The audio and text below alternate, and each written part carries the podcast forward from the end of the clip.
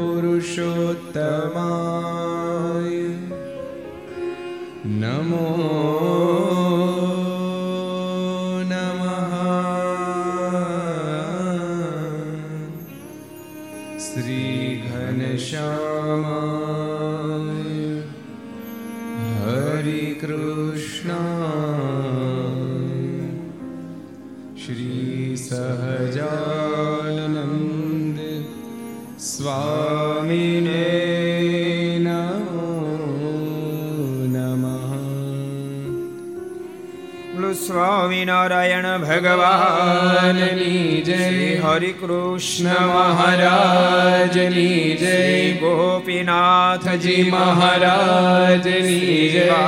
બાલકૃષ્ણ લાલ કી જય, રામચંદ્ર ભગવાન કી જય, લક્ષ્મી નારાયણ દેવની જય, નારે નારાયણ દેવની જય શ્રી મદન મોહનજી મહારાજની રાધા રમણ દેવની કાષ્ટભન દેવની જય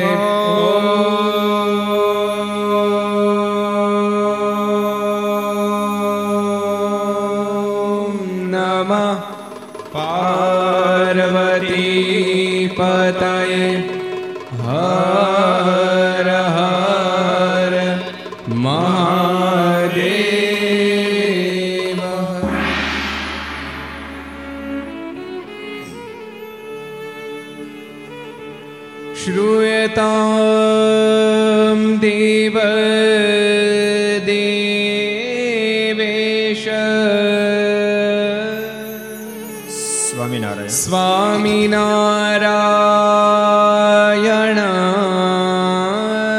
પ્રભો.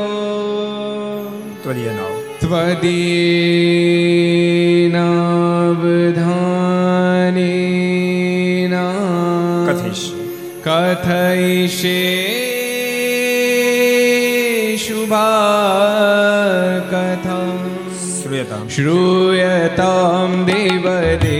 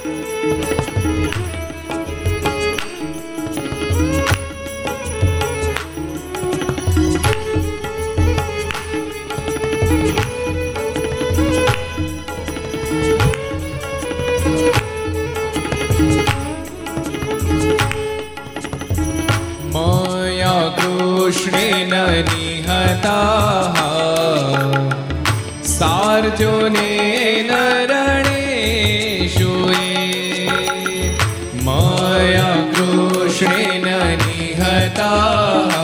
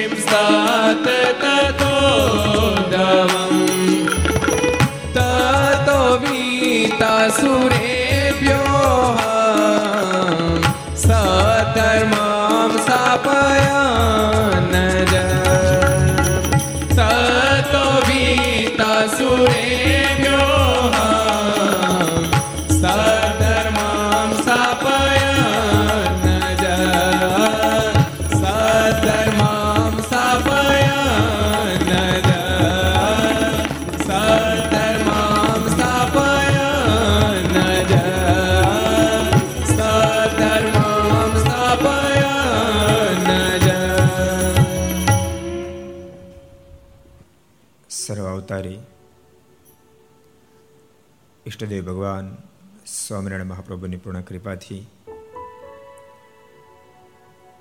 લીલા પુરુષોત્તમ ભગવાન કૃષ્ણ નારાયણ મર્યાદા પુરુષોત્તમ ભગવાન રાઘવ, એમની પૂર્ણ અનુકંપાથી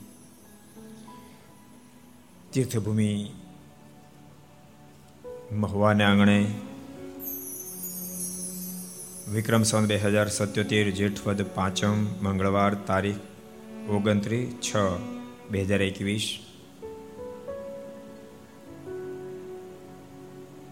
ખરગ સમાજની વાડીમાં ખરગ જ્ઞાતિ આયોજિત ચારસો ને આ ઘર સભા અંતર્ગત Shri Haricharitra Chintamani, Aastha Bhajan channel, Laksh channel, Kartavya channel, Sardar Katha YouTube, Laksh YouTube, કર્તવ્ય યુટ્યુબ ઘર સભા યુટ્યુબ, આસ્થા ભજન યુટ્યુબ વગેરેના માધ્યમથી ઘેર બેસી આ ઘર સભાનો લાભ લેનારા સર્વે ભાઈ ભક્તજનો સભામાં ઉપસ્થિત રામ પાર્શ્વજીયાના મહાન પૂજ્ય રાજુબાપુ, અમારા મન મહુવા મંદિરના માનશ્રી મહાપુરુષ સ્વામી, અમૃત સ્વામી વગેરે બ્રહ્મનિષ્ઠ સંતો, ખરક સમાજ તેમજ મહુવાના સર્વે સમાજના શ્રેષ્ઠી સજ્જનો, ભગવાનના બધા ભક્તો બધાને ખૂબ એથી જાજે કે જય સ્વામિનારાયણ, જય શ્રી કૃષ્ણ, જય શ્રી આરામ જય હિન્દ, જય ભારત. ગઈકાલે અમરેલીમાં ઘર સભા હતી. કેટલા મહિસે કહી દો જી? ગણિત બણી ભણ્યા છો? કેટલા મહિસે તમે એટલા બધા કાં હિપતાઈ ગયા કોરોનામાં? આ ચારસો અઠાવન કાલે કેટલા મી છે આ નાના નાના છોકરા બોલ્યા, બોલો. ચારસો ને સત્તાવનમી ઘર સભા હતી, જેમાં ઘણી બધી જીવન જીવવાની વાતો, ભગવાન સાથે કેમ નિકટ થાવ એની વાતો, શા માટે આ ધરતી પર આપણે આવ્યા છે, કેવું જીવન જીવવું જોઈએ તો ઘણા લોકો કેવું માને ખબર છે? સત્સંગમાં શું જવું એમ? સત્સંગ માત્ર મર્યા પછીની વાતો કરે છે. મર્યા પછીના સુખની વાતો કરે છે. એટલે તમે ક્યારેક આવો તો ખરા. આવો તો ખબર પડે. સત્સંગ માત્ર મર્યા પછીની વાતો નથી કરતો બાપ. મર્યા પછીની વાતો કરે એના કરતા જીવન જીવનની ઘણીક વાતો કરે, ઘણીક વાતો કરે. બહુ સ્પષ્ટ કહું છું ભક્તો. મૃત્યુ સુધારો માટે દાખલો તમારે કરવો જ નહીં પડે. જીવન સુધરી જશે, મૃત્યુ આપઆપ સુધરી જશે. આપઆપ સુધરી જશે. હોશિયાર વિદ્યાર્થીને ક્યારે પરીક્ષાનો ભય હોય નહીં પરીક્ષા જેને ભય હોય એ હોશિયાર કોઈ હોય એમ સજ્જનોને ક્યારે મૃત્યુનો ભય હોય નહીં, મૃત્યુ સુધારવા માટે દાખલો પણ હોય નહીં. જીવન જેનું સુધરી જાય, મૃત્યુ તો બાપ આપો આપ સુધરી જાય આપો આપ મૃત્યુને કાંઈ ભગવાન નથી બગાડતા? ભૂલતા નહીં. જમરાજા નથી બગાડતા? સમજવા પ્રયાસ કરજો. આપણા મૃત્યુને કોણ બગાડે છે? કોણ બગાડે છે? જમરાજા બગાડે છે. ભગવાન બગાડે છે. આપણે જ બગાડી નાખીએ છીએ. આપણા મૃત્યુના બગાડનારા જ આપણે છીએ. આપણા મૃત્યુના સુધારનારા પણ આપણે છીએ. મૃત્યુને સુધારવું બગાડો જો ઠાકોરજી તો બાપ નહીં, બાપના બાપ, પરમ બાપ છે, પરમ પિતા છે. એક પિતા જો પોતાના સંતાનનું ન બગાડે, તો બાપ પરમ પિતા ક્યાંથી બગાડે? પરમ પિતા ક્યાંથી બગાડે? એ આપણું ક્યારેય ન બગાડે, ક્યારેય ન બગાડે. આપણું આપણે જ બગાડીએ, આપણે આપણું આપણે જ બગાડીએ છીએ. પોતે સાવધાન બની જાય. તો ઠાકોરજી તો માત્ર મદદ કરવામાં જ માને છે, મદદ કરવામાં જ માને છે. ભગવાનના ભક્તો, જીવન શ્રેષ્ઠ બનાવવા માટે સત્સંગ તે આવશ્યક છે. શ્રેષ્ઠ જીવન સત્સંગના માધ્યમથી પ્રાપ્ત થાય છે. સત્સંગનો મતલબ એવો નથી થતો કે મોટી સભા હોવી જોઈએ. જ્યાં શ્રેષ્ઠ ચર્ચાઓ થાય છે એ નામ સત્સંગ છે. જે શ્રેષ્ઠ ચર્ચામાં આત્મશ્રેયની કાંઈ વાત હોય, કે સદાચારની વાત હોય જ્યાં પ્રભુ સંબંધી વાત હોય, પ્રભુમાં પ્રેમ કરવાની વાત હોય, યા તો પ્રભુના કામ કરવાની વાત હોય, એ બધાને સત્સંગ કહેવામાં આવે છે. અને સાચું તમને કહું, એટલા હાટું ઠાકોરજી આપણને મોકલ્યા છે. પ્રભુમાં અગાધ પ્રેમ કરીએ અને પ્રભુ રાજી થયો, આપણા હાથે કામ કરીએ. જેને નથી પ્રભુમાં પ્રેમ કર્યો નથી તો પ્રભુ રાજી થવા કામ કર્યા, એનો મનુષ્ય દેહ વૃથા છે. એ વૃથા જતા મનુષ્ય દેહને સત્સંગ બચાવી લે છે. કરો તો આપણે જ પડે યાદ રાખજો. હું તમને એમ કહું, રોડ ઉપર સાઇન બોર્ડ બહુ આવે, ખબર તમને? હાઈવે રોડ ઉપર સાઇન બોર્ડ હોય. એ આપણને રસ્તો દેખાડે. આ રાઈડ જાઓ, લેફ્ટ જાઓ, સીધા જાઓ. ચાલી ન દે. કે ચાલી દે? હે? ચાલવું આપણે જ પડે, ગાડી આપણે જ ચલાવી પડે. સાઈન બોર્ડ તો બાપ રસ્તો દેખાડે. એમ ભૂલશો નહીં, સંતો સત્સંગ માત્ર રસ્તો દેખાડે. કરવો તો આપણે પોતે જ પડે. કોઈની આશાએ બેઠા નહીં રહેતા. અમુક અમુક તો કોકની આશે બેઠા કોક મને આમ કરે મારું સારું થઈ જાય. કોઈ મને આશીર્વાદ આપે સારું. આશીર્વાદ માગવાની ચીજ નથી બાપ. જીવન એવું ઉજ્જવળ બનાવો. આશીર્વાદ તો અંતરની ઉર્મી આપો આપ ઠલવાઈ જશે આપો આપ ઠલવાઈ જશે. ભાઈ, શબરી આશીર્વાદ માગ્યા નહોતા. એના જીવન કવને મતંગ મહર્ષિના આશીર્વાદના પાત્રને બનાવી દીધા. માગ્યા નહોતા. ગુરુદેવ મારા પર આજે થાય એમ નહોતું કીધું ગુરુદેવ, રાજી ઓટોમેટિક થઈ જાય જીવન જો હું તમને એમ કહું, તમે સંસારી છો. તમારા બે દીકરા હોય, એક સંપૂર્ણ કહ્યાગ્રો હોય, ભણતો હોય તો ભણવામાં ધ્યાન દેતો હોય, તમે કામ સીધો દોડી દોડીને કરતો હોય. એક એક મિનિટ ખોટી બગાડીને, એક રૂપિયો ખોટો વાપરે એની અને એક ઓટી વાળ્યો હોય. તો તમે બોલો કે ન બોલો? ઓટી વાળ પ્રત્યે બહુ રાજી થતા છે ને. બાકી મારો દીકરો છે બાકી, કે આવો પડે. મોકલું ઉગમણો માળો આથમણો જ જાય. ખીચામાં રૂપિયા નાખ્યા નથી, અડધો કલાકમાં ખાલી કર્યું નથી. એનું કરી નાખે ને ક્યારે ક્યારે કોઈને ખબર નથી, બીજાને હોતે ખીચા ખાલી કરી નાખે. રાજી બહુ થાય ને? હે? સમજાય મારું દ્રષ્ટાંત, સમજાય છે? આશીર્વાદ માગવાની ચીજ નથી બાપ. જીવન જીવે ઓટોમેટિક આશીર્વાદના પાત્ર બની જવાય એ રાહ સત્સંગ દેખાડે છે. એટલા માટે સંત તુલસીદાસજીના શબ્દો છે. બીનો સતસંગ વિવેકન હોય. બીનો સતસંગ વિવેકન હોય. બીનો સતસંગ વિવેકન હોય. સતસંગ મતલબ શ્રેષ્ઠ સંગતિ વિના શ્રેષ્ઠ સંગત વિના વિવેક ક્યારે આવે ખાચા ખેતરમાં કોઈ દાડ આબા થાય જ નહીં એમ સંગ આપણો નબળો હશે આપણી સોબત નબળી હશે આજે વિશેષ કરીને ખરગ જ્ઞાતિના ભક્તો જ્યારે બેઠા છે, ખાસ તમને સાચું તમને કહું, અહીંયા મેં પધરામણી કરી ત્યારથી ખરગ જ્ઞાતિ તરફની મારી દ્રષ્ટિ આખી બદલી અનુભવ કર્યા પછી, બહુ શ્રેષ્ઠ જ્ઞાતિ છે. આજ મારે વિસ્તાર નથી કરવો, પણ બુદ્ધિશાળીઓમાં શ્રેષ્ઠ એવા વણક જ્ઞાતિમાંથી ઉતરી આવેલી ખરગ જ્ઞાતિ મહાબુદ્ધિશાળી છે. જોજો ક્યાંય સોનાની થાળીમાં લોઢાની મેખ ન રહી જાય ધ્યાન આપજો. સોનાની થાળીમાં લોઢાની મેખ ન રહી જાય. મેં કાલે પણ તમને બિરદાવ્યા હતા, અમરેલીની ઘર સભામાં. કીધું તું, મને હૃદયમાં સ્પર્શી ગઈ એવી જ્ઞાતિ છે. અને ભક્તો, સાચું તમને કહું, મારી સહજ પ્રકૃતિ છે. મને જ્યાં પણ જેનું પણ સારું લાગે, એનું હું હૃદયમાં સ્વીકારું ખરો પીરસું ખરો. એટલા માટે સારું લોકો જાણશે, સારું સારું સાંભળશે, સારું જોશે તો લોકોના સારા વિચારો થશે.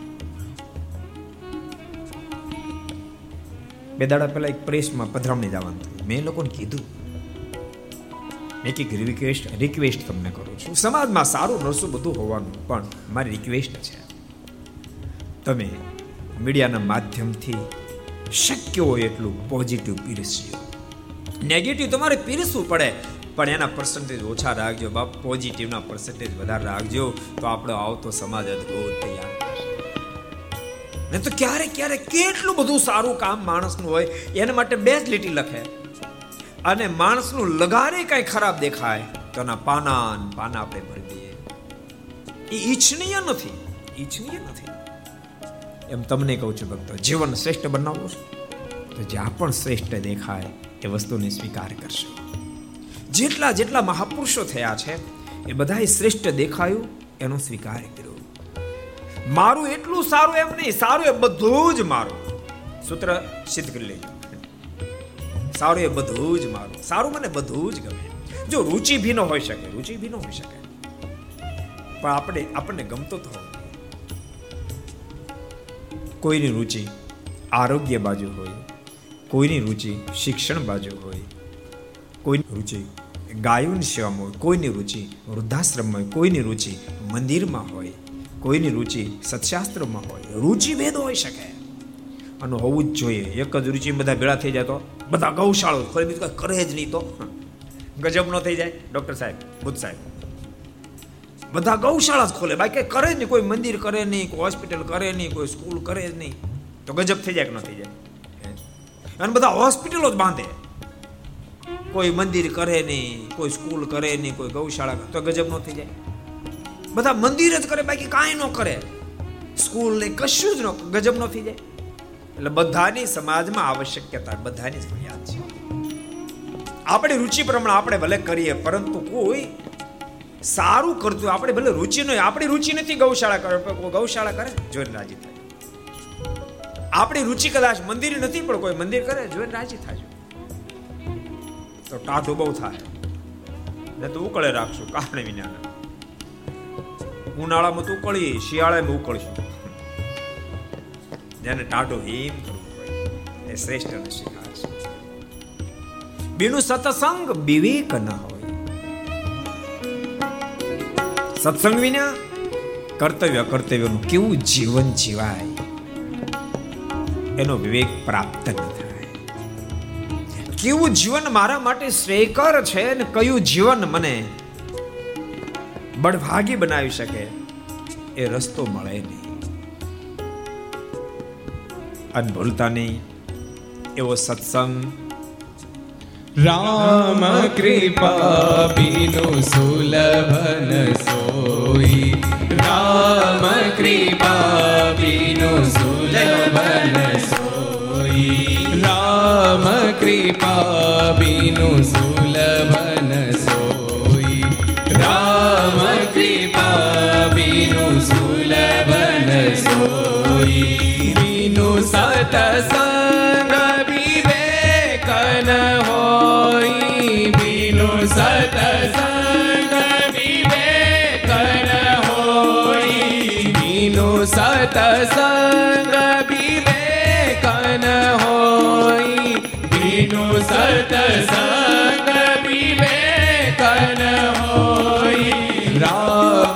રામ કૃપા બીનું સુલભન સોઈ રામ કૃપા બીનું સુલભન સોઈ રામ કૃપા બીનું સુલભન સોઈ રામ કૃપા બીનું સુલભન સોઈ સત્સંગ વિના વિવેક ના આવે એવો સત્સંગ ભગવાનની કૃપા વિના પ્રાપ્ત ન આજે આપણે બધા એના ઉપર ભગવાનની કૃપા ઉતરી હશે મને એમ છે, હમણાં તો આપણે આ સમાજની વાડીમાં આટલા ભક્તો ભેળા જ નહીં થયા હોય. કોરોના ક્યાં કોઈને ભેળો જ થવા દે છે? અને અને ઘણા સમયથી એકઠા નહીં થયા હોય આપણા સદનસીબ. આજે આપણે એકઠા તો થયા, પણ સત્સંગ નિમિત્તે એકઠા થયા છે. ભગવાનના સંબંધની સાથે એકઠા થયા છે. વાડીમાં જે જે કાર્યો થશે, બધા દિવ્ય કાર્ય થશે. કારણ કે ભગવાનનો સંબંધ છે. ભગવાનની કૃપા વિના કોઈ વાત શક્ય ન બની શકે. ગઈકાલે ઘર સભામાં ભગવાન સ્વામિનારાયણના મહાન ભક્તરાજ અગતરાયના પરત બાપાની વાત ચાલતી હતી. બહુ મહાન ભક્ત હતા. બહુ ઊંચી સ્થિતિ. હળ ચલાવતા ચલાવતા માનસી પૂજા કરતા હતા. માનસી પૂજા એટલે મનમાં પરમાત્મા માટે ચિંતન કરવું. ભગવાનને આ જમાડું છું, આ જમાડું છું, આ જમાડું છું. આવી રીતે ભગવાનને સ્નાન કરવું વગેરે વગેરે માનસી પૂજા કહેવાય. માનસી પૂજા કરતા હતા. બીજાને મને એમ થયું, આંખો બંધ છે એટલે ઊંઘી ગયા લાગે. એમને જગાડવાનો પ્રયાસ કર્યો તો માનસી પૂજા ભગવાનને દહીં જમાડતા તે પાત્ર હાથમાંથી પડી ગયું. માનસી પૂજામાં એ દહીંનું પાત્ર પડ્યું. અને દહીં પ્રગટ થયું ચાહ દહીંનો ભરાઈ ગયો. એવા મહાન ભક્ત હતા પ્રભુ બાપા નિકાલે વાત કરતા હતા. આ દેશ તો બાપ ભક્તનો દેશ છે, બોલતા નહીં. આ એક જ દેશ એવો છે જે દેશે પ્રભુમાં અગાધ પ્રેમ કર્યો છે. કદાચ આપણે ભૌતિકતામાં પશ્ચિમના દેશો કરતા પાછળ હશું, પણ આધ્યાત્મિકતામાં હિન્દુસ્તાને બાપ કોઈ ન આવે કોઈ હિન્દુસ્તાનની ફિલોસોફી દુનિયાની ફિલોસોફી કરતા થોડી જુદી પડે છે, એનું કારણ પણ આ જ છે. દુનિયાની કોઈ ફિલોસોફી સ્વીકારવા તૈયાર નથી, ધરતી પર ભગવાન પધારે છે. કોઈ ફિલોસોફી નહીં. ઈસાઈ હોય, મુસ્લિમ હોય, એક્સ, વાય જેડ કોઈ ફિલોસોફી સ્વીકારવા તૈયાર નથી કે ધરતી પર ભગવાન આવે છે. રાજબાબુ. માત્ર માત્ર એક હિન્દુ ધર્મની ફિલોસોફી પરમાત્મા ધરતી પર આવે છે, એવું સ્વીકારે છે. હિન્દુસ્તાની ફિલોસોફી સાચી કે અન્ય ધર્મોની ફિલોસોફી સાચી? એક પ્રશ્ન થાય ને. હું તમને એમ કહું, એ બંનેની ફિલોસોફી સાચી. બંને પોતપોતાની રીતે સાચા છે.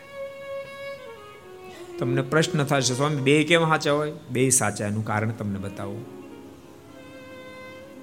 જે જે દેશોમાંથી જે જે ફિલોસોફીનું પ્રાગટ્ય થયું ઈસાઈ મુસ્લિમ, એ કોઈ દેશમાં ભગવાનનું પ્રાગટ્ય ક્યારે થયું જ નથી. જેથી કરીને એમ કહે છે કે ભગવાન ધરતી પર આવતા નથી. પ્રભુ નથી ક્યારે અમેરિકામાં આવ્યા, નથી ક્યારે ઇંગ્લેન્ડમાં આવ્યા, નથી ક્યારે આફ્રિકામાં આવ્યા. હિન્દુસ્તાન માટે યદા યદા હિ ધર્મસ્ય ગ્લાનિર્ભવતી ભારત, અભ્યુત્થાનમાં ધર્મસ્ય તદાત્માનમ સુજામ્યહમ. પરિત્રાણાય સાધુનામ વિનાશાસ્ત્ર દુષ્કૃતાન ધર્મ સંસ્થાપનાર્થે સંભવામી યુગે યુગે. જ્યારે જ્યારે ધરા પર અધર્મ વ્યાપે ધર્મની ગ્લાની થાય ત્યારે ત્યારે ધરતી પર અવતારને ધારણ કરશું जब जब हो धर्म की हानि जब जब हो धर्म की हानि बाधहि असुरय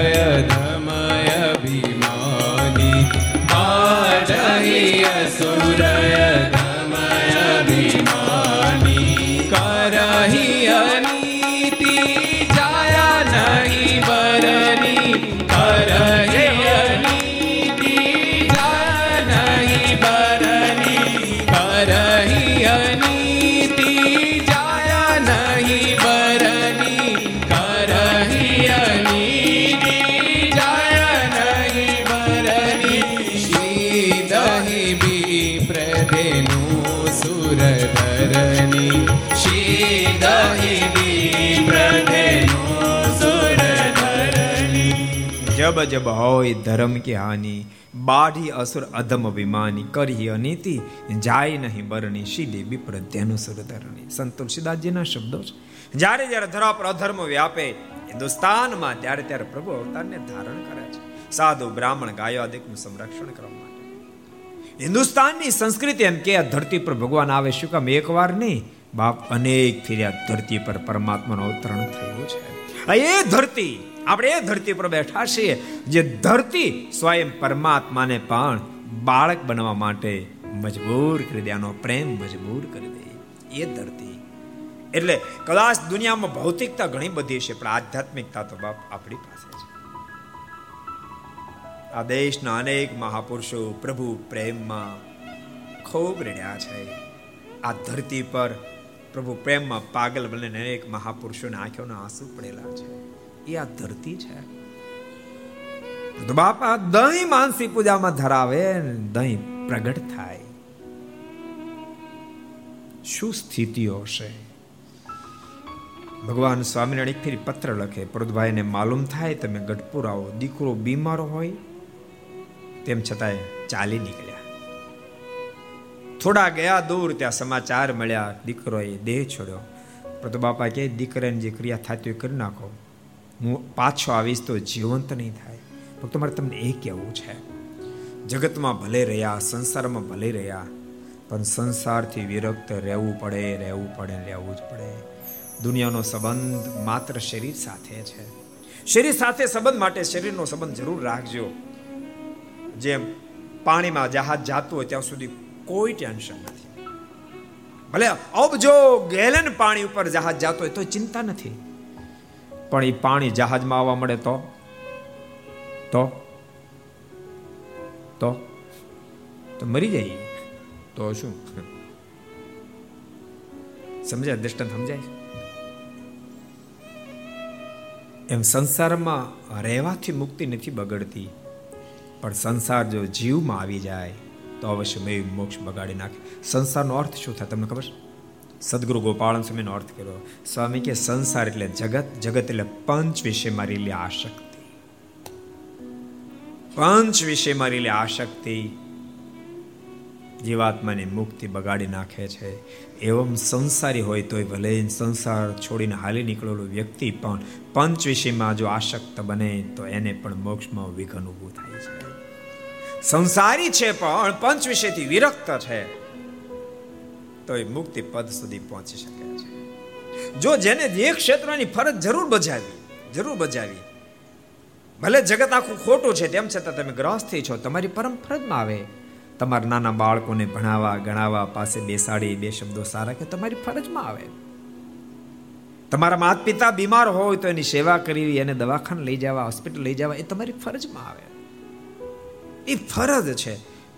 પણ ફરજ આશક્તિમાં ન પલટા જેને માટે સાવધાન. યાદ રાખજો ફરજ અને આશક્તિ બેની રેખા બહુ પાતળી છે, બહુ જ પાતળી છે. ખબર ન પડે ને ફરજ આશક્તિમાં પલટાઈ જાય. એની ખબર રખાવનાર કોઈ હોય તો માત્ર ને માત્ર સત્સંગ છે સત્સંગ છે. એટલા માટે ભગવાન સ્વામિનારાયણ મધ્યના ચોપનમાં વચનામતમાં, અંત્યના બીજા વચનામતમાં કીધું મેં સત્સંગે કરીને જેટલા વશ થાય એટલા કોઈ માધ્યમથી થતા નથી. આ જ વાતને શ્રીમદ ભાગવતના એકાદશ કંદની અંદર દ્વાદશમાં અધ્યાયમાં ભગવાન કૃષ્ણ નારાયણ ઉદ્ધવને કીધું ઉદ્ધવ હું સત્સંગને આધીન છું ફરજ આશક્તિમાં પલટાઈ ન જાય આવો શ્રીમદ ભાગવતના પંચમ સ્કંદમાં જરાક આપણે ડોકીઓ કરીએ. ફરજ આશક્તિમાં પલટાય તો શું પોઝિશન નિર્માણ થાય? તમે પ્રસંગ બધાએ સાંભળ્યો મારે વિસ્તાર નથી કરવો. વિસ્તાર કરીશ નહીં. બહુ બહુ પ્રસિદ્ધ પ્રસંગ એટલે વિસ્તાર નહીં કરું કે ભરતજી એ ભગવાન ઋષભદેવ નારાયણના દીકરા હતા. જેનો બાપ ભગવાન, જેનો બાપ ભગવાન, જેના નામ ઉપરથી અજનાફખંડ દેશનું નામ ભારત પડ્યું વહી ભરત. અનેક રાણીઓને કોરોનો ત્યાગ કરી ભગવાનનું ભજન કરવા માટે ગંડકીના તટ ઉપર જન જે સાધના કરે. આવા ભરતજી મૃગલેનનું બચ્ચું એ ડૂબી જતું હોય એને બચાવવા માટે તત્પર થયા. એમાં ખોટું નથી કર્યું, ફરજ આવતી હતી. પણ એ મૃગલીના બચ્ચાને પોતાની કુટિયામાં લઈ આવ્યા બાદ એ ફરજ ધીમે ધીમે ધીમે કરતા આશક્તિમાં પલટાઈ ગઈ. મૃગલીના બચ્ચામાં આશક્ત બની ગયા. દેહ મુક્તિ વખતે પણ મૃગલીનું બચ્ચું જ દેખાય, બાકી કાંઈ ન દેખાય. અને મૃત્યુ બાદ મૃગલીને પેટે જન્મ ધારણ કરવો પડ્યો. બે પગવાળા મટીને, ચાર પગવાળા થયા. ભગવાનના દીકરા મટી મૃગલીનું બચ્ચું થયા. તમે કલ્પના તો કરો. બે સાવધાન વ્યક્તિને કેટલા પતન સુધી લઈ જઈ શકે છે. બધાને કહું જેટલા બેઠા ને કહું છું ઘર સભા ઘેરી બેસે જેટલા સાંભળે બધાને કહું છું. ફરજ તમે હજાર ટકા નિભાવજો. પણ ભૂલી નહીં જાતા. સદગુરુ ગુણાતીતાન સ્વામી વાત એક અદ્ભુત વાત લખી, સ્વામી કે પેટનું કરવું, વેઠનું કરવું, સાથે ઠેઠનું કરવું. સમજાય છે? પેટનું કરવું, વેઠનું કરવું, સાથે ઠેઠનું કરવું. જો એ તમે ત્રણમાંથી એક એ ચૂકો એટલે તમને પસ્તાવો થાય.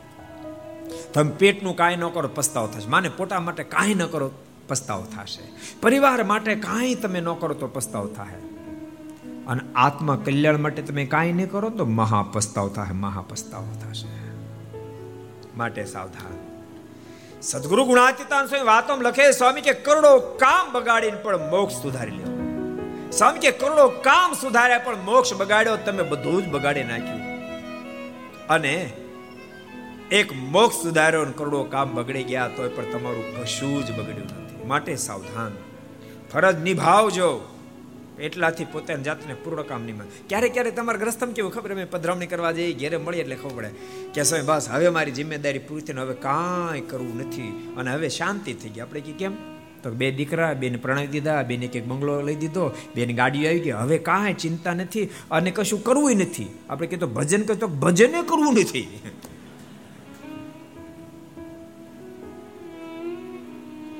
એટલે તમે એમ કહો, મારે કામ પૂરું થયું. હજી પ્રારંભ જ નથી કર્યો. પૂરું કરો ક્યાં વાત કહો? પ્રારંભ જ નથી કર્યો. લાખ મણ રૂ કાતો ને એક પૂણી કાતી નથી તમે માની લો, મેં પૂરું કરી નાખ્યું. આવું ગાંડ પણ નહીં કરતા. ભગવાન સ્વામિનારાયણ પ્રથમના પચાસમાં વચનામૃતમાં અદભુત વાત બતાવી.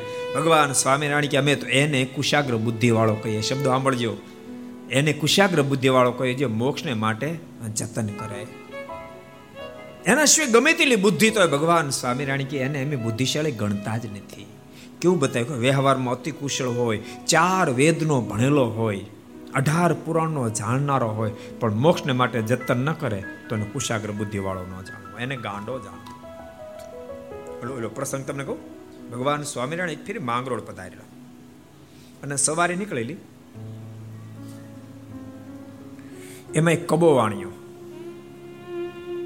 બહુ તજ લવિંગ એલાયચી જથ્થાબંધ વેપારી, પણ નુકસાની બહુ એટલે ગાંડો થઈ ગયો.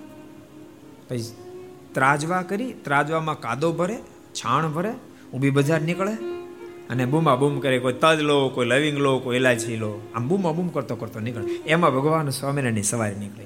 એટલે સુરાખ ખાચર એમ ભગવાન સ્વામિનારાયણ કે, મારા પેલો કબો ગાંડો. તો ભગવાન સ્વામિનારાયણ કાંઈ નહીં બોલે. બીજી વાર કીધું, મારા પેલો કબો ગાંડો. તોય ન બોલે. ત્રીજી વાર કીધું, મારા પેલો કબો ગાંડો. ત્યારે ભગવાન સ્વામિનારાયણ બહુ સરસ બોલ્યા, ભક્તો એક એક વ્યક્તિ આ જીવમાં ઉતારી લે તો બેડો વાર થઈ જાય.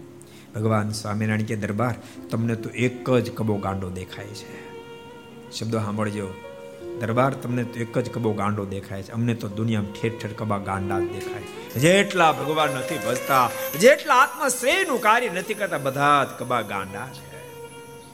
માટે આપણે આપણી જાતને ઘણી ડાય હોશિયાર સમજીએ, પણ જો આત્મશ્રેય ન કર્યું તો આપણે પણ કબા ગાંડા છે બુદ્ધિ ઇન્દ્રિયમ પ્રાણાનામ જનાનામ સુરત પ્રભુ. માત્રાર્થમ છે, ભવાર્થમ છે, આત્મને કલ્પનાય છે. શ્રુતિના એ જીવમાં અવતાર જેવા શબ્દો છે. કે ભગવાને શા માટે ઇન્દ્રિયો, બુદ્ધિ બધું શું કામ આપ્યું? તો આ લોકમાં આપણે શું કામ માણસ બને? શાંતિથી રહી શકીએ. આટલી વાત પર્યાપ્ત નથી. શાંતિથી રહી શકીએ, પણ સાથે સાથે આત્માને કલ્પના એ છે. આત્માનું શ્રેય કરીએ. જેટલા યુવાનો બેઠા બધાને કહું છું જોજો હવે હવે હવે રૂપિયા સરળ થયા છે. કદાચ તમારી પાસે યુવાનીમાં ધન આવી જાય. એ ધનનો તમે સદવ્યય કરશો પણ ધનનો દુર્વ્યય નહીં કરશો. વેશાન કુટે કુલક્ષણ વાપરશો નહીં. સાચું તમને કહું? ધન છે ને ધન, એ લક્ષ્મી છે. આપણી બધાની માં છે.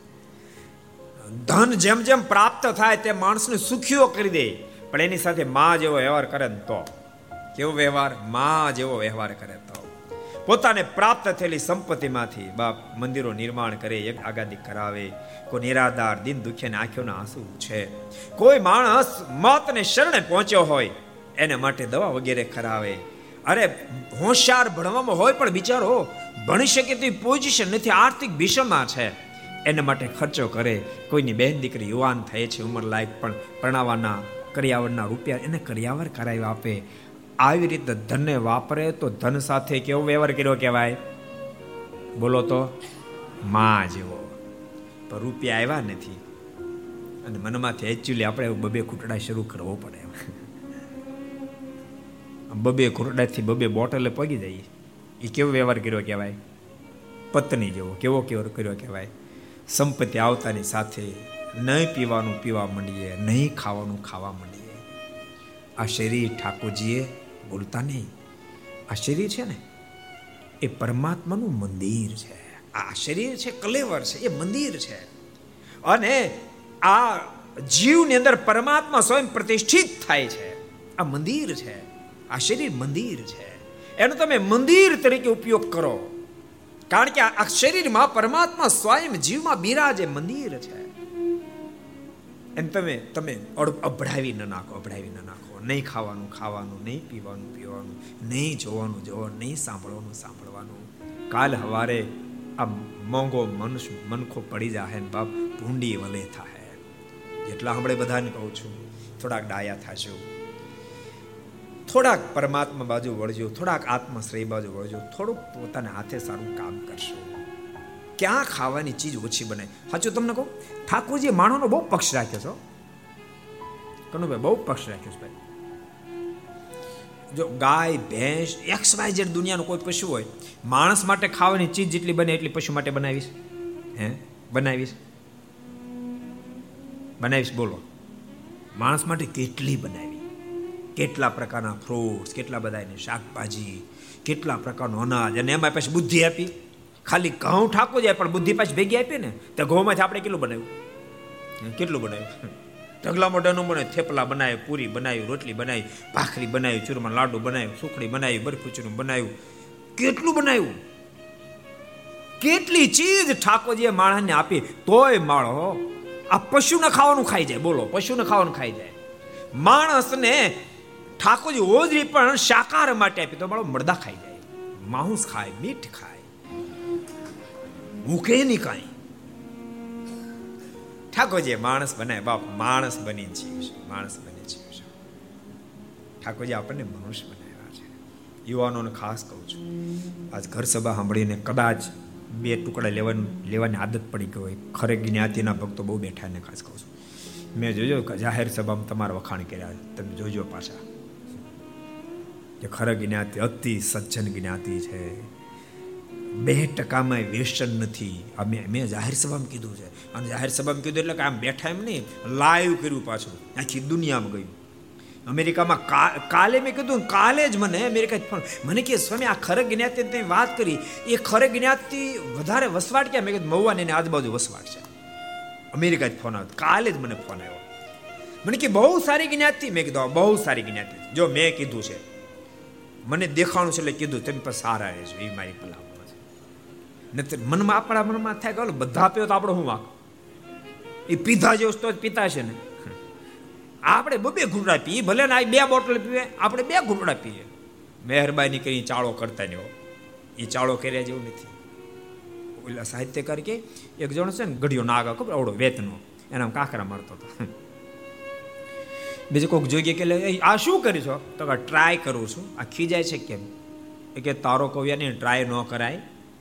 એ ખીજાશે કૂપનમાંથી નામ કાઢી નાખશે. મારું દ્રષ્ટાંત તમને સમજાય છે?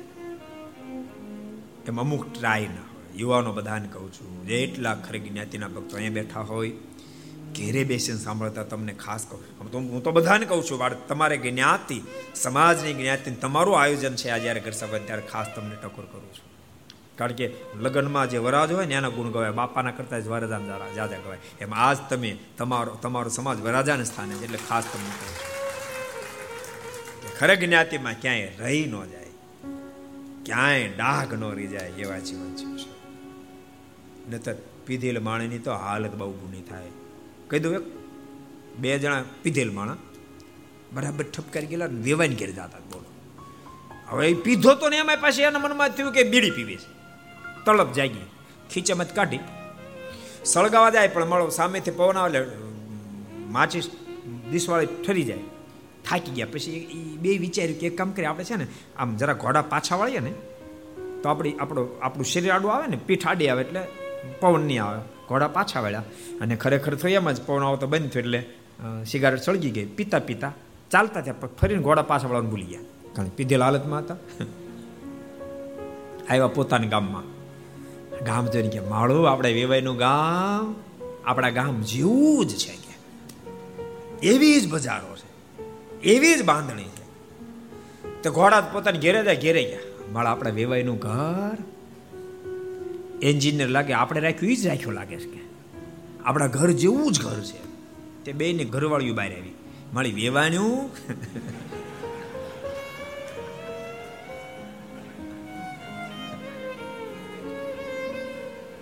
આપણે ઘરવાળી જેવી જ છે. અને બે વેવાણીઓ લીધા ચપ્પલ હાથ ઉપાડ પણ ફડું ફડું બે ગાલ પર ઠપકાર્યા ને.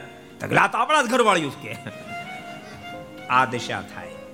માટે જેટલા બેઠા એટલે બધાને કહું છું, મહેરબાની કરી એમાંથી પાછા આ તમારો ઇતિહાસ કેવો? કાલે કહીશ, પણ બહુ દિવ્ય જીવન જીવજો. જીવન જીવન મજા આવશે. ફરજ જરૂર નિભાવજો ફરજ આશક્તિમાં ન પલટાઈ જાય. એને માટે સાવધાન પણ એટલા રહેજો. ભરતજીએ મુગલીના બચ્ચાને બચાવવાની ફરજ હતી, પણ એમાં આશક્ત બની ગયા. પરિણામે એ સર્જનો મુગલીને પેટે જન્મા. બહુ લાંબી કથા છે, ફરી ત્રીજ વાર બ્રાહ્મણની ઘેરે જન્મા અને ઘર બહાર છોડી નીકળી પડ્યા. જંગલમાં જતા હોય, રહોગણ રાજા કપિલ મુનિના આશ્રમમાં જ્ઞાન લેવા જતો હોય. ભોયરો પાલખીને ચાર જોડેલા હોય પાલખીને, પણ એમાં એક ભોયર માંદો થયો. ચોથા ભરને શોધતા ભરતજી હાથમાં આવ્યા. ભરતજીને પાલખી જોડ્યા. પણ ભરતજી આખરે બહુ સાવધાન હતા. આગલા જન્મનું જ્ઞાન હતું. ખૂબ સાવધાન હતા. રખેન મારા પગ તળે કીડી મકોડી ના આવી જાય. અને કીડી મકોડી આવે તો ઠેકડો મારે. કીડી મકોડી જોતા ભરતજી ઠેકડો માર્યો. પાલખીનો ઘંટ રહુગણના માથામાં વાગ્યો. રહુગણે પાલખીની બાદ ડોક્યું કાઢી કીધું, લા બરાબર ચાલો ને ભોયરો. ભોયરે બધા બોલ્યા, એમ બરાબર ચાલી, પણ આ ઝાડીઓ, ભરતજીનું શરીર થોડું થોડું, આ જાડીઓ બરાબર નહીં ચાલતો. એટલે ભરતજીને વ્યંગ કરતા રહુગણ એમ કીધું, તું દુબળો પાતળો થઈ ગયો લાગ છો, એટલે નથી ચાલી શકતો. પણ ભરજી જવાબનો મૌન ગ્રહણ કર્યું. વળી થોડા ચાલ્યા. બીજ ફેરી કાંઈક કીડી મકોડી આવી, ફરીવાર ભરજી ઠેકડો માર્યો. રહુગણને ફરીવાર ક્રોધ ચડ્યો. ડોકી બહાર કાઢીને કહે છે એટલે બરાબર ચાલને જીવતા છતાં મુવા જેવો તું લાગે છો. તો એ ભરતજીએ મૌન ગ્રહણ કર્યું. ત્રીજી વાર થોડા આગળ ચાલ્યા. અને ફરી એવી કઈ ઘટના ઘટી. રહુગણે ત્રીજી વાર કીધું, તું બરાબર ચાલ તો હું તને દણ દઈશ, હું તને મારીશ. તું મને ઓળખ છું કોણ છું? અને આ ત્રીજી વારનો જવાબ સાંભળતાની સાથે ભરતજીના મને કે વિચાર થયો. આ જાય છે તો જ્ઞાન લેવા માટે પણ અહંકારની સાથે જાય છે. મર્યા પછી આ જમપુરીમ જાહે. આ જમપુરીમ જાય સાથે મને વાંધો નથી, પણ પાછળથી દુનિયા એમ કહેશે, ભરત જેવા પરમહંસે જેની પાલખી ઉપાડી હતી, એ રહુગણ પણ મેર્યા પછી જમપુરીમાં ગયો. પરમહંસ નામને કલંક લાગશે. માટે આને મારે જવાબ આપવો છે. એમ વિચાર કરીને ભરતજીએ રહગણની સામે જોઈને કહ્યું છે રહગણ તું એમ કે છો, તું દુબળો પાતળો એટલે બરાબર નથી ચાલી શકતો. સાંભળ, તારા પહેલા પ્રશ્નો જવાબ આપવું બોલતા ભરતજીના મુખમાં શબ્દો નીકળ્યા. સ્થૌલ્યમકર્ષમ વ્યધયાધયશ્ચ क्षोत्रो भयं कालिचाजराच स्थौल्यमकाश्च व्याधयाधयश्च क्षोत्रो भयं कालिरिचाजराच निद्रारतिर्मा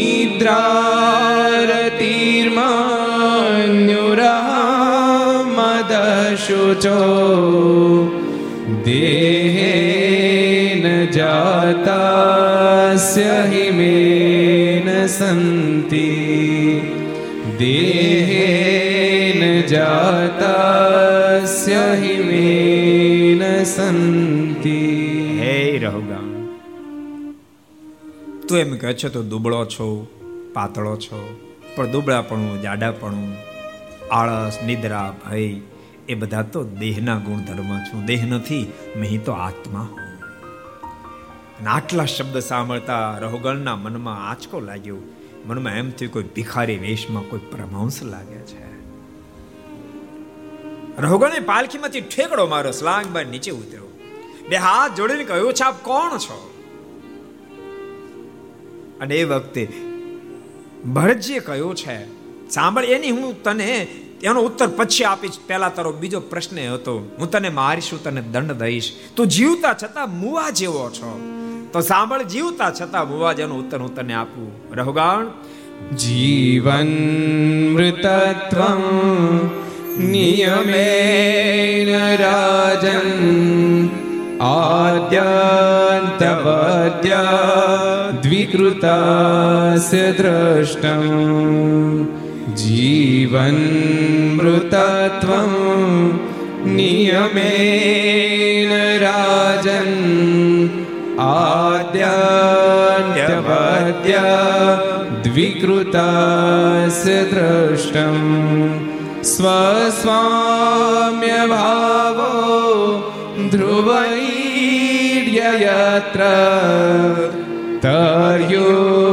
જ તે સૌ વિધિકૃત્ય યોગ તહ્યોચ્ય તે સૌ વિધિકૃત્ય યોગ હે રોગણ તું શું જીવનમાં જીવન મરણની વાતો કરે છે? સામે આ ધરતી પર આ નામ જ મૃત્યુ લોક છે તો બધા જીવતા છતાં મુવા જેવા જ છે. રઘુણા તારી પાલખી કેટલી સરસ દેખાય. એક દાડો સાવ જૂની થઈ જશે. રગણ તને જે કાંઈ દેખાય બધું જીવતા છતાં મુવા જેવું છે. આ તારા ભોયરો જે પાલખી તારી ઉંચકી રહ્યા, એ પણ જીવતા મુવા જેવા છે. એ પણ એક દાડો મરી જશે. રગણ તું પણ જીવતા મુવા જેવો જ છો. અને આ શબ્દ સાંભળતા રોગણને નક્કી થઈ ગયું, કોઈ પરમહંસ છે, બે હાથ છડ્યા છે. કૃપા કરો, આપને મને ઓળખાણ આપો, આપ કોણ છો? ભરતજીએ પ્રશ્ન કર્યો, તું મને પૂછ છો? તમે કોણ છો? એના કરતા, તું તારી જાતને પૂછ. તું કોણ છે? તને ખબર છે? રહુગણે પગ પકડી લીધા. મારા ગુનાને માફ કરો, આપની મને પહેચાન કરાવો. અને એ વખતે ભરજી બોલ્યા છે, રઘુગણ, આ તું જેવડો રાજા છો ને, એવડા તો મારી ઘેર હજારો ખંડિયા રાજા હતા. સાંભળ, મારી તને ઓળખાણ આપ અહમ પુરા ભારતો નામ રાજા વિમુક્ત દ્રષ્ટા શ્રુતસંગબંધ અહમ પુરા ભારતો નામ રાજા વિમુક્ત દ્રષ્ટા संगबन्धः आराधनं भगवतै हमानो मृगो भवं मृगसङ्गार्थतार्थः मृगो भवं मृगसङ्गार्थतार्थः જોડો રાજા હતો, મારે ત્યાં હજારો ખંડિયા હતા. અહમ પૂરા ભરતો નામ રાજા. તે અજનાબ ખંડ દેશના ધણી ભરતું નામ સાંભળ્યું છે? એ સ્વયં ભરત છું. જગતમાંથી વિરક્ત બની આરાધનમ ભગવતી માનો. પરમાત્માની આરાધના કરવા માટે જંગલમાં ગયો હતો. પણ મૃગો ભવ મૃગ સંગાદતાર્થમ એક મૃગલીના બચ્ચા મને પ્રીતિ બંધાઈ ગઈ. પરિણામ સ્વરૂપે આજ તારો ભોયર બની તારી પાલખી ઉપાડી રહ્યો છું. અરહગણ અચંબમ પડી ગયા. આ આટલી ઊંચાઈ પછી આટલું પતન કેમ થયું? પતન કેમ થયું? ભરજે કહ્યું છે, મૃગલીના બચ્ચાને બચાવવું એ મારી ફરજ હતી. એ ફરજ નિભાવવા જાતા અનુસંધાન ચૂક્યો. ફરજ નિભાવતા નિભાવતા ફરજ આશક્તિમાં પલટાઈ ગઈ. અને પરિણામે મૃત્યુ સમય માત્ર મુગલીનું બચ્ચું દેખાતું હતું. પ્રણામ સ્વરૂપે મારે પણ મુગલીને પેટે જન્મ ધારણ કરવો પડ્યો. રહોગણે કીધું પણ આટલી મોટી સાધના પછી આવી ભૂલ કેમ થઈ? અને એ વખતે ભરતજી કીધું, મારી પાસે બધી સાધના હતી, તપ, ત્યાગ, વૈરાગ, પણ સત્સંગ નહોતો.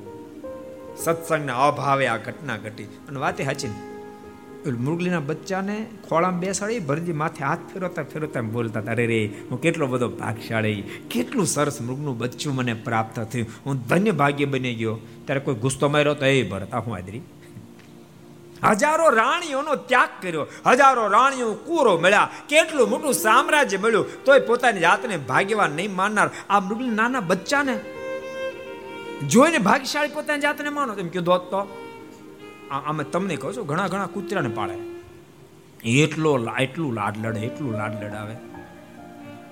જાણે કૂતરું જ એનું સર્વસ્વ થઈ ગયું. અમે છે ને ચાર પાંચ વર્ષ પહેલા અમેરિકામાં હતા. એક ડોક્ટર સાહેબ છે, કિશોરભાઈ કરી. મને કહે, સ્વામી, હવે તો કોઈની બર્થડે જવું હોય તો ધ્યાન રાખવું પડે. મેં કેમ? એક મારો દૂર દૂરનો મિત્ર, એણે મને આમંત્રણ આપ્યું, તમારે આવવાનું કે. હું ગયો. કેટલી બધી પાર્ટી બધું ગોઠવાઈ ગઈ હું અંદર ગયો પછી ખબર આ તો કૂતરાની બર્થડે આવે છે.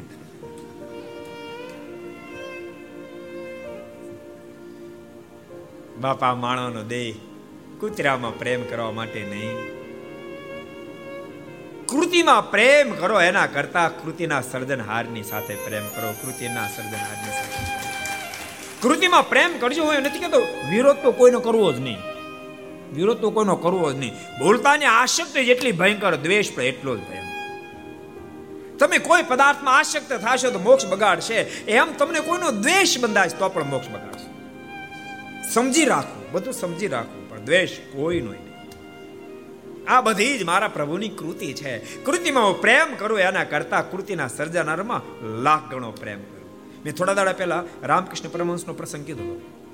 ઘર સભામાં જ કીધો. હતો કલકત્તામાં એક દાડો રામકૃષ્ણ પરમહંસજી આમ આમ જતા હતા તો કલકત્તાની સર્વશ્રેષ્ઠ નૃતિકા એનો વચ્ચે મહેલ એ જરૂખે બેઠેલી અને હજારો લોકો અતિ સ્વરૂપા નથી એને જોવા માટે મીટ માંડીને જોઈ રહ્યા હતા આંખનું મટકું ન મારે રામકૃષ્ણ પરમહંસ ત્યાંથી પ્રસાર થયા એણે ઊંચું જોયું અને નર્તિકીને જોતાની સાથે એ પણ ઊભા રહી ગયા એ પણ આંખ્યું આખી મારોનું બંધ કરીને ઊભા રહી ગયા ઓલી નર્તિકા જોઈ ગઈ એના મનમાં વિચાર થયો ગજબ છે કારણ કે બહુ ફેમસ સંત હતા. રામકૃષ્ણ પરમહંસજી મારા રૂપમાં પાગલ થઈ ગયા. એ ઊભા રહી ગયા. નર્તકીથી રહેવાયું નહીં એણે રામકૃષ્ણ પરમહંસને પ્રશ્ન કર્યો, મહાત્માજી, આપ કોને જોઈ રહ્યા છો? ટગર ટગર કોને જોઈ રહ્યા છો? પરમહંસજી કીધું, તને જોઈ રહ્યો છું. મને? આપ જેવા પરમહંસ, આ બધા તો કામને આધીન બનેલા પુરુષો છે, પણ આપ પરમહંસ બની અને મારા રૂપને જોઈ રહ્યા છો. આપ પણ મારા આધીન બની ગયા. અને એ વખતે રામકૃષ્ણ પરમહંસે અદભુત ઉત્તર આપ્યો. હા, તારા રૂપમાં આધીન બન્યો છું. પણ તારા રૂપને જોતા જોતા જોતા હું એ વિચાર કરી રહ્યો છું કહો કેટલું અદ્ભુત તારું રૂપ ઠાકોરજી બનાવ્યું. તો મારા મનમાં એક વિચાર આવે છે. તારું આટલું અદ્ભુત રૂપ છે. તો આટલું બધું અદ્ભુત રૂપ તને આપનાર એ મારો ઠાકોર કેટલો રૂપાળો છે, બસ એવું વિચારી રહ્યો છું. કૃતિમાં પ્રેમ કરો, એના કરતા બાપ લાગણો કૃતિના સર્જનહારની સાથે પ્રેમ કરો. ખરેખર ધન્ય ધન્ય થઈ જવાશે આખા પહેલો જન્મ આપણે જ લીધો. કેટલાય જન્મ લીધા ભગવાન સ્વામિનારાયણ અંત્યના છેલ્લા વચનમાં તમે ભૂલ્યા છે, સાગરમાં પાણી ભર્યું એટલું જીવાત્મા માનું દૂધ ધાવી ગયું, આટલા જન્મ લીધા. પણ ક્યાંક ને ક્યાંક ક્યાંક ને ક્યાંક ક્યાંક ને ક્યાંક હલવાઈ જ ગયા બોલો. ધંધામાં હલવાણા બિઝનેસમાં હલવાણા, વેપારમાં હલવાણા, કોઈના રૂપમાં હલવાણા, કોઈને શબ્દમાં હલવાણા, ક્યાંય ને ક્યાંય હલવાય. હલવાય કેમ ખબર પડે ને? આપણો કાઠિયાવાડી શબ્દ. અને અમુક તો કાઠિયાવાડી શબ્દ તેમ બોલો તો જ મજા આવે. એક આવે દુઃખ ઉપજે ને એક આવે દુઃખ જાય. એક વિદેહ ગયોનો વીર હે ને બીજો પાહેનો પુહાય. આણંદો કહે પણ માણંદાય તો માણ હે માણ હે. માણસે માણસે ગયો એટલે મીઠાશ મારી જાય. માણ હે માણ હે ફેર. એક લાખો દેતા નવ મળે ને બીજો ત્રાંબિયા ના દે. એટલે આપણે કાઠિયાવાડી જે ભાષા છે ને, સાચું તમને કહું, કાઠિયાવાડી ભાષામાં જેટલો ભાર છે એટલો દુનિયાની કોઈ ભાષામાં ભાર નથી. તમે જોજો ટોપ ટોપ ટોપ ટોપ લેવલના જેટલા વક્તાઓ છે, બધા જ કાઠિયાવાડના જોડે છે. જરૂર તો નહીં કહી નહીં. થાય નહીં. ચમણું જાવ ત્યાં હલકું થઈ જાય હાવ ભાંગીને ભૂકો થઈ જાય. હલવાય નહીં જતા ભક્તો. તમને બધાને કહો, હલવાઈ નહીં જતા. ભગવાન ખૂબ પ્રેમ કરજો અને ભગવાન રાજી થાય, પોતાના હાથે કામ કરજો. ખરગ જ્ઞાતિને ખાસ ટકોર કરું છું. ખૂબ સંસ્કાર રાખજો, વેસન નહીં, કુટેવ નહીં, કુલક્ષણ નહીં અને પ્રાપ્ત થયેલી સંપત્તિનો સદવ્યય કરજો. હું ક્યારે એમ નહીં કહું અહીં આપો, કાંઈ આપો, જ્યાં તમારું મન માનને આપો, પણ આપજો. સંપત્તિ એને વાપરશો. અમારા દાદા ગુરુ કહેતા વીવડો હોય ને વીવડો. વીરડામાં ખબર પડે? કેટલા ખબર? હું ચાત કરો, વીરડામાં કેટલા ખબર પડે? તો હું ગાળું પછી ન ખબર હોય તો. નદીમાં પાણી સુકાઈ જાય ને? આપણી તો નદીઓ અખંડ વહે નહીં. પાણી સુકાઈ જાય. પછી એમાં ખાડો કરે. બહુ ખાડો નો, એક ફૂટ, દોઢ ફૂટનો ખાડો કરવો પડે. તેમાં પાણી આવે. એટલો ખાડો કરે, એમાં પાણી આવે. એની વીરડો કહેવાય.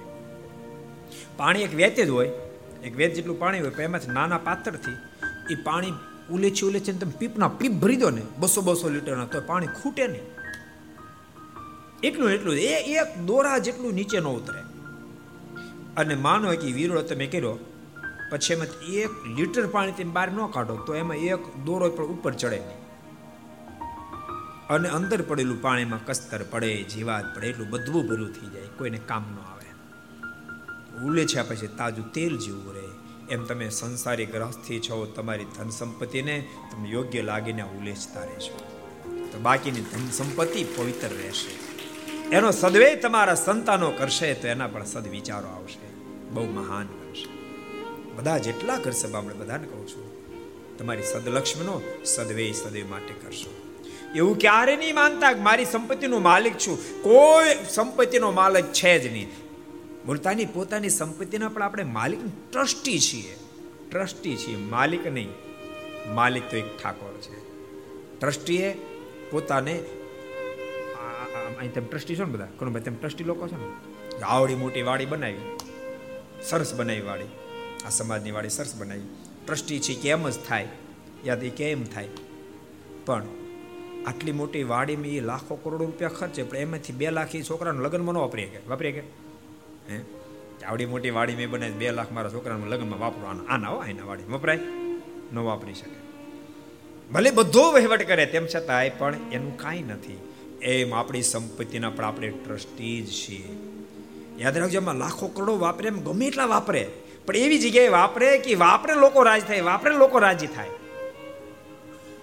એમ આપણને પણ ઠાકોરજી આપ્યું છે તો ભક્તો, એવી રીતે વાપરશો, એ મારી તમને છે રૂપિયામાં કોઈ ચોટતા તો નહીં ચોટ્યા તો પત્યું ચોટતા નહીં.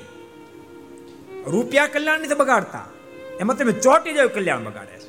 રૂપિયા નથી બગાડતા. રૂપિયા ખરાબ છે નહીં રૂપિયા વાળાય ખરાબ નથી. પણ જ્યારે માણસ ચોટી જાય, એમાં આશક્ત બની જાય છે. પછી એના માટે રૂપિયા ખરાબ થઈ જાય રૂપિયા વાળો ખરાબ માટે પોતાના હાથે સરસ સરસ કાર્યો કરશો. બધા ખરગ જ્ઞાતિના લોકોને ખાસ કહું છું બાકી બધાને પણ કહું છું. જીવન દિવ્ય જીવજો પ્રભુ બાપાને ભગવાન સ્વામિનારાયણ પત્ર લખ્યો. પ્રભુભાઈને માલુમ થાય પત્ર મળે એટલે ગઢપુર આવો. એકનો એક દીકરો મૃત્યુ પામ્યો. કેટલા બધા વિરક્ત હશે. પહેલા લોકો પાછળ બોલાવવા માટે આવ્યા. પ્રભુ બાપા, દીકરો મૃત્યુ પામ્યો. ચાલો ઘેરે, એની થતી ક્રિયા કરી નાખો. મારે ગઢપુર જવાનું. ભગવાન સ્વામિનારાયણની પાસે આવ્યા. ગઢપુર. અને ભગવાન સ્વામિનારાયણ બોલ્યા, પ્રદભાઈ, બીજાને ખબર ન હોય, ભગવાનને ખબર હોય, પ્રદભાઈ, દીકરાનું કેમ ન થયું? આ જેડા કૃપાનાથ, આપણાથી ક્યાં જાણ્યું છે? ભગવાન સ્વામિનારાયણ બોલ્યા, પ્રદભાઈ, અમે તમારા દીકરાને ધામમાં તેડી ગયા, તમને કાંઈ સંકલ્પ ન થયો? પ્રદ બાપાના મોઢામાં શબ્દ નીકળ્યા, કૃપાનાથ, સિત્તેર એસી એસી વર્ષ સુધી દાખલો કરી અંતે આપને પામવાનું હતું. વીસ વર્ષે ને આપની ગોદ મળી ગઈ. એમ મને દુઃખ શાનું થાય. મારા માટે આનંદનો વિષય. સંસારમાં રહ્યા પછી પણ વિરક્તિ પ્રાપ્ત થઈ શકે છે. સત્સંગનો જો માધ્યમ હોય તો અશક્ય કશું છે નહીં. એટલે તમને પણ બધાને કહું છું, તમે સંસાર વળી વિરક્તે રહેશો તો તમારી જીવન પણ દિવ્ય બની રહેશે. મોટા મહેલ જેવા બંગલા તમને બંધનનું કારણ નહીં બને. અને ભૂલતાની વિરક્ત નિરંતો ઝૂંપડું તે. નતર તો એવું હોવું જોઈએ ને કે ઝૂંપડામાં રહેનાર બધા મુક્ત થઈ જાય. મહેલમાં રહેનાર બધા ભૂત થયું છે? ઝૂંપડામાં રહેનારા ભૂત થાય. મહેલમાં રહેનારા ભૂત થાય.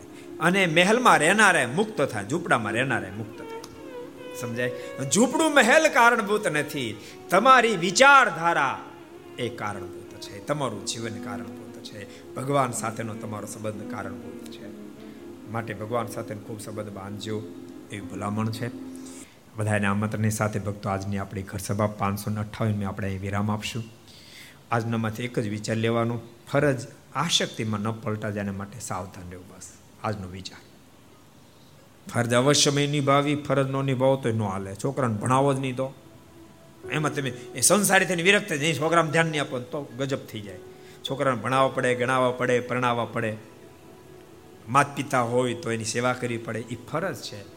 ફરજને નિભાવજો, પણ ફરજ આશક્તિ ન પલટાય, એટલે સહજમાં મુક્ત કક્ષાએ પહોંચી જવાશે. ફરજ નિભાવજો, સાથે જીવનને દિવ્ય બનાવી રાખજો વ્યસન કુટેવ, કુલક્ષણમાંથી બહાર નીકળજો.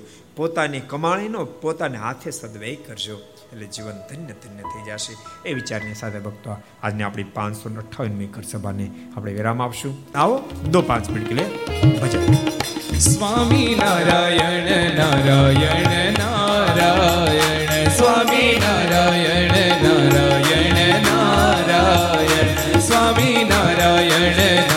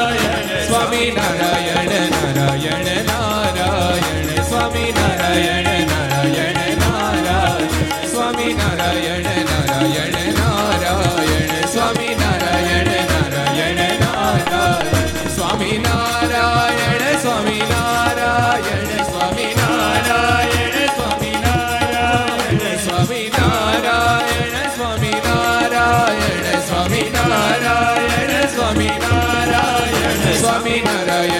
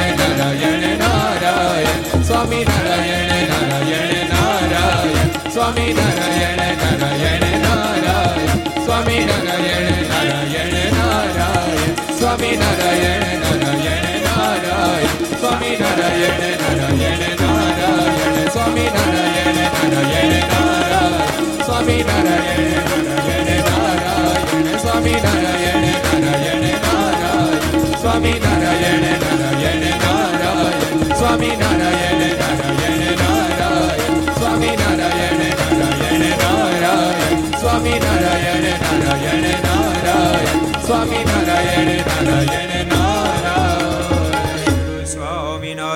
ભગવાન શ્રી હરિ કૃષ્ણ મહારાજ. શ્રી ગોપીનાથજી મહારાજ. શ્રી બાલ કૃષ્ણલાલ શ્રી રામચંદ્ર ભગવાન શ્રી લક્ષ્મી નારાયણ દેવ. શ્રી નાર નારાયણ દેવ. શ્રી રાધા રમણ દેવ. શ્રી મદન મોહનજી મહારાજ. શ્રી કાષ્ટભન દેવ. ઓમ નમઃ.